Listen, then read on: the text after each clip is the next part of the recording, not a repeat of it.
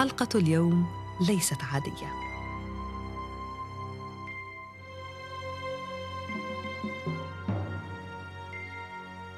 ارتأينا أن نتوقف لحظة لنستعيد معا مشاهد من حلقات مرايا الثلاث عشرة وتأثيرها على فريق العمل. المشكلة الكبيرة لما بيكون المرض نفسي أنت ما بتعرفي موقع الألم جواتك ولكن حقيقة هو ألم لا يحتمل. أنا في البداية فعلا كنت رافضة فكرة إني مريضة أو عندي اكتئاب ثنائي القطب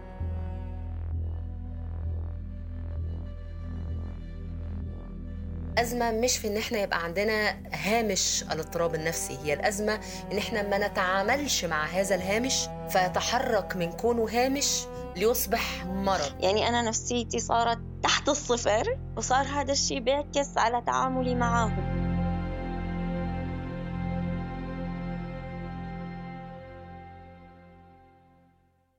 معاهم الله من وراء هذا البودكاست آه هيك جيت انسبايرد من حكياتك ومن أسئلتك إنه كمان أجرب ابقى أطلع على المسرح وأغني هيك غنايه حتى لو كانت آه هيك دار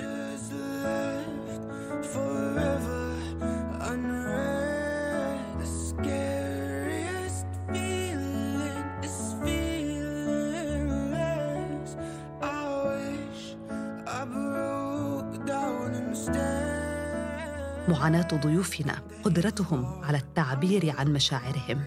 جعلتنا ندرك أكثر أهمية الكلام عن الصحة النفسية. كلام أثر فينا وغير نظرتنا إلى أمور كثيرة. ثلاثة شهور تقريبا من عرض بودكاست مرايا. تغيرت مفاهيم كثيرة عندي وعند فريق العمل.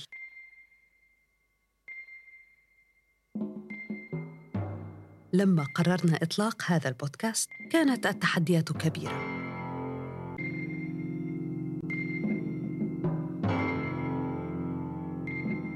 لم أتخيل يوما أن أعيش مع كل حالة من الحالات التي استضفتها مشاعر القلق والخوف والتأثر بما تعانيه I guess I'll wait till sunrise to decide it's through.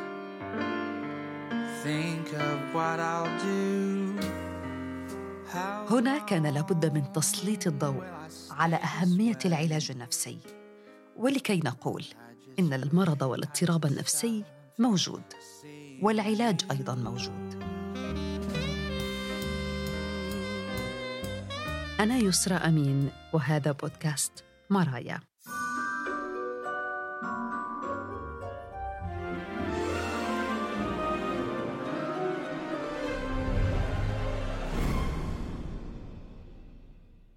في كل حلقة كنتوا بتسمعوا صوتي أنا بس لكن في فريق بيشتغل وراء الكواليس.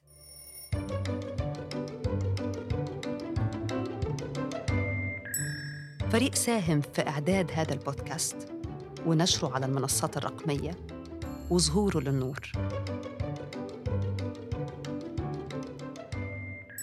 ضيفتي النهاردة رانيا أبو حسن رئيس التحرير في سوا بودكاست رانيا أنا سعيدة إن أنت موجودة معايا في هذه الحلقة من بودكاست مرايا. وزي ما الناس سمعت تجربتي وسمعت الحلقات بصوتي حابين إن إحنا نسمعها. إزاي كانت حلقات مرايا بالنسبة ليكي أهلا بك يسرى وشكرا يعني على هذا الترحيب. نحن فعلا ترافقنا على مدى 13 حلقة. إن شاء الله نكون يعني قدمنا حلقات قدرت يعني تفيد مين كان عم يستمع؟ آه، لها ودايما كنا نحاول نقول بهيدي الحلقات آه، الصحة النفسية كتير مهمة ولهيك مثل ما قلتي بالبداية أطلقنا هذا البودكاست. صحيح رانيا وده يرجعني للذكرى الأولى لينا مع بعض في هذا البودكاست واللي اختلفنا فيها على التسمية. رانيا كانت شايفة أن إحنا لازم نسمي البودكاست لست وحدك. وبعدها أنا كنت شايفة أنه هو مرايا ممكن يكون بيعبر رغم أنه هو اسم شائع لكن ممكن يكون بيعبر عن الحالة اللي كنت عايزة نوصل لها إنه آه، كل شخص واقف في المراية شايف نفسه بيكتشف حاجات جديدة عن نفسه. فأنت صحيح في المراية لكن أنت برضه لست وحدك.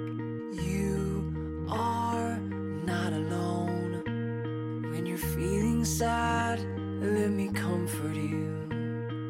I'll دعونا نعتبر هذه الحلقة استراحة قصيرة. أو فاصل عشان نراجع أبرز التحديات والمواقف اللي واجهتنا خلال إعداد الحلقات.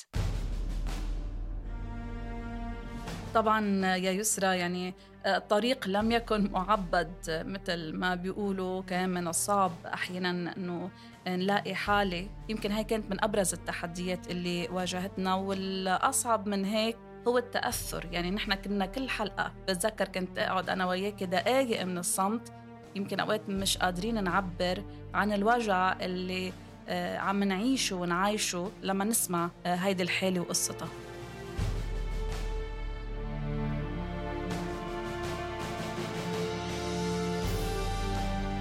يمكن يا رانيا إحنا كان آه، في بداية هذا البودكاست كنا عارفين كويس قوي إنه ما فيش حد فينا متخصص أو دارس أو مؤهل نفسيا لاستيعاب هذا الكم من الحكايات والمشاعر. دايما الحالات كانت بتاخدنا في دنيا أو في سكة تانية وبنخرج متعلمين منها ومستفيدين آه، في كل مرة دايما كانت رانيا بتقول لي في نهاية كل سكريبت أو كل نقاش أين الحل؟ كان الأهم من كل شيء كنا عم نقوله المريض أو المريضة اللي كنا عم نستضيفها بالحلقة. كانت مش بس عم بتعبر عن وجعها وعن ألمها وعم بتقول إنه هيدا الاضطراب موجود وإنما كانت أيضا بمحلات كتير عم بتقدم الحل. كيف هي قدرت تتخطى هيدا الألم وهيدا الوجع وكيف قدرت تواجه وصمة المجتمع؟ لأنه نعرف إنه بعده شوي المرض النفسي مش كتير مقبول عند الآخرين عند آخرين خلينا نقول لهيك بودكاست مرايا عملية مستمرة لإطلاق ونشر الوعي بخصوص الصحة النفسية وأهميتها. في إشكاليات كتير ما عرفناش نلاقي لها حل. في إشكاليات كتير لسه بتطرح نفسها. أه وصمة العار لسه موجودة وموجودة بشكل واضح وصريح في مجتمعاتنا. الخوف من المجتمع والخوف من اللجوء لطبيب نفسي. على الجانب الآخر في أشخاص كتير قابلناهم وتعاملنا معاهم مش قادرين يلجأوا لطبيب نفسي بسبب آه، ارتفاع تكاليف العلاج النفسي وعدم وجود دعم أو مساندة أو تغطية تأمين صحي لهذا النوع. ما بيتمش التعامل مع المرض النفسي زيه زي المرض العضوي. يعني أنا نفسي بصراحة آه، إني أروح عند دكتور نفسي. ما كنت قادرة أروح. لا لأنه طبعا إحنا عندنا الدكاترة النفسيين كشفيتهم كتير غالية أوفر من أبرز الحاجات اللي سمعتها من بعض الحالات إنه ليه أنا لما بصحى عندي نوبة أنكزايتي ما أقدرش آخد أجازة مرضي لأني مش قادرة أتعامل مع الناس ومش قادرة أنزل الشغل. فأنا مرات بحس بإني مخنوقة ما عايزة أشتغل. فيا ريت يكون عادي أحكي للمدير إنه أنا يعني نفسيا ما عندي استعداد أشتغل في الفترة الجاية دي وكده. يعني حد مريض اكتئاب مش من حقه إنه ياخد أجازة نفسية؟ هو مش لازم القولون يلتهب ولا الرئتين يجي فيهم نزلة شعابيه حادة عشان تدوني أجازة مرضي. لا ما هو أنا لما بيبقى عندي نوبة فزع دي بتوازي النزلة الشعبية. لما بيبقى عندي نوبة هستيرية للعياط دي بتوازي التهاب القولون. كتير كنا بنحاول نشخصن الموضوعات. يعني أحيانا كتير بتكون الموضوعات تخصنا أو تهمنا أو إحنا عايزين نعرف عنها وبالتالي لما باجي أسأل الضيف أو أبحث عن الحالة فأنا بدور على إجابات لأسئلة معينة أنا ما أعرفش إجاباتها وعايزة ألاقي لها إجابات. كان من ضمن هذه الموضوعات موضوع الاكتئاب ومحدش فينا يقول إنه ما عداش عليه ولو مرة واحدة وأصيب فيها بالاكتئاب. علشان كده الاكتئاب اتفقت أنا ورانيا إن إحنا نفرد له سلسلة حلقات. الاكتئاب مضادات الاكتئاب اكتئاب ما بعد الولادة. مثل ما قلتي يسرى يعني موضوع الاكتئاب أخذ أفردنا له مساحة آه، لأنه موضوع كتير مهم. كلنا بلحظة ما قد نضعف كلنا بنحزن أحيانا ولكن الأهم نعرف كيف نرجع نوقف وكيف نرجع آه، نحسن من حالتنا النفسية.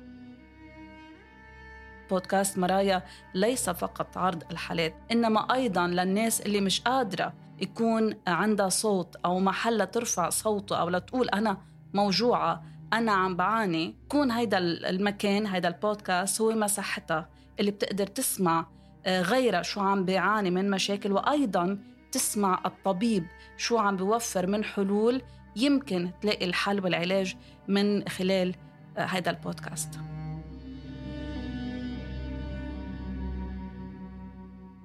أنا عرفت إن أنا عندي اكتئاب بعد ما عانيت من من معظم أعراضه. مش عايزة أشتغل مش عايزة أعمل كل الحاجات اللي أنا واثقة إن أنا بحب أعملها.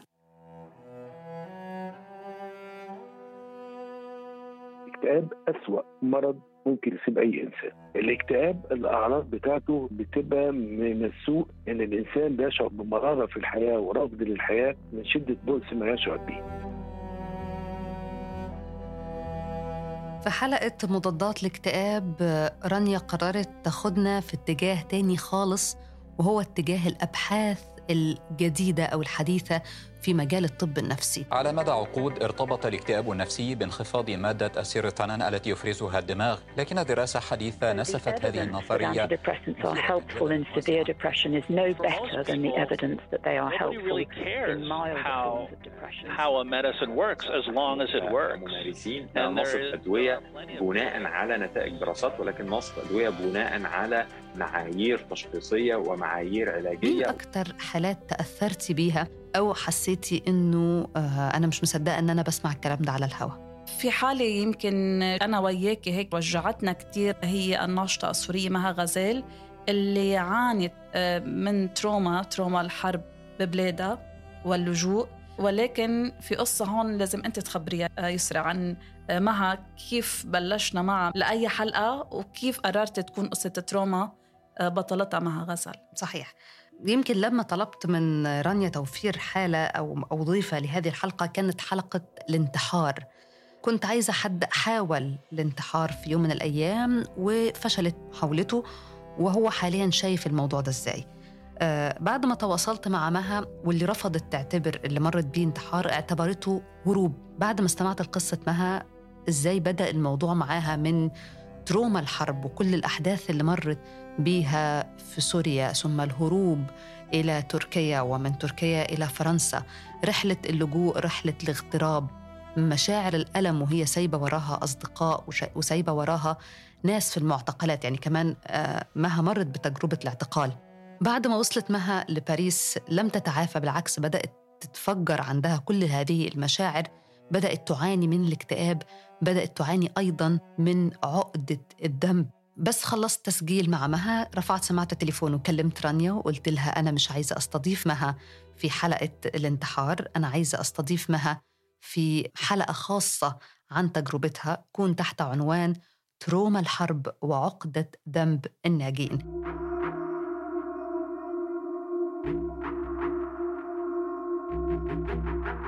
ما, في شيء بيستدعي القلق أو الخوف ولكن في شيء جواتي أنا بيستدعي القلق والخوف. هو شيء متعلق فيني أنا متعلق بذاكرتي وبألمي وبأوجاعي وبحدادي اللي ما عشته وبإحساسي بالفشل بإحساسي بالظلم بخيانة الناس اللي ماتت. وكنت أنا وياهم وكنا عم بنقول حنضل إيد بإيد لآخر دقيقة.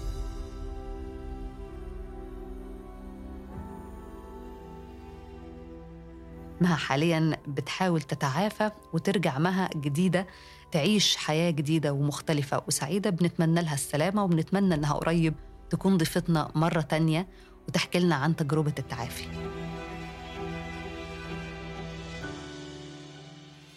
الحلقات المؤثرة أيضا اللي مرت ببودكاست مرايا حلقات الفقد. ضيفك بفقد فقد الموت. شاب صغير يمكن فقد أمه. وأبوه بفترة قياسية ومع هيك تخطى الألم والفقد من خلال الموسيقى والكتابة. على غير المعتاد يا رانيا في هذه الحلقة تحديدا رغم إنها عن الفقد والفقد بالموت ورغم إن إحنا بدأناها بتجارب شخصية تجربة فقدان رانيا. رانيا كانت هي الصوت اللي في بداية الحلقة فقدانها لوالدها وطبعا بشكرها إنها يعني شاركتنا بعد هذه السنوات هذه المشاعر. وجزء منها كان عن مشاعر فقداني لجدتي واللي كانت بمثابة والدتي. بدأ حلقة ريان أو بدأت استضافة ريان بإني الحلقة تحولت إلى حلقة مبهجة. ده شاب في العشرينات من عمره قدر يتخطى تجارب الفقد فقد والدته ثم فقد والده. وقدر من خلال الموسيقى والكتابة ومن خلال الدعم النفسي اللي حواليه وعيلته وأصحابه إنه يتخطى وإنه ينجح وإنه يعيش حياة سعيدة. فبالتالي ريان كان بالنسبة لي مثال للتعافي أو للتخطي.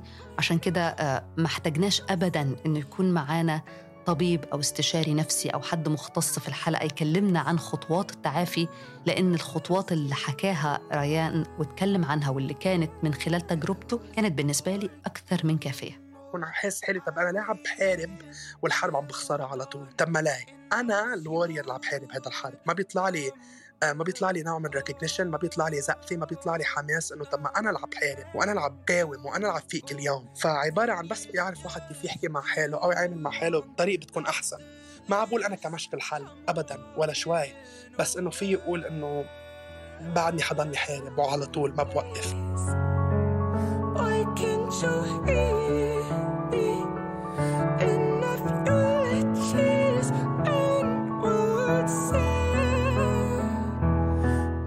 الخلاصة واللي حاولنا وحبينا نوصلها إنه الصحة النفسية ليست رفاهية ورحلتنا لن تتوقف لأن صحة نفسية سليمة وسعيدة هي مفتاحنا لحياة سوية وسليمة وسعيدة.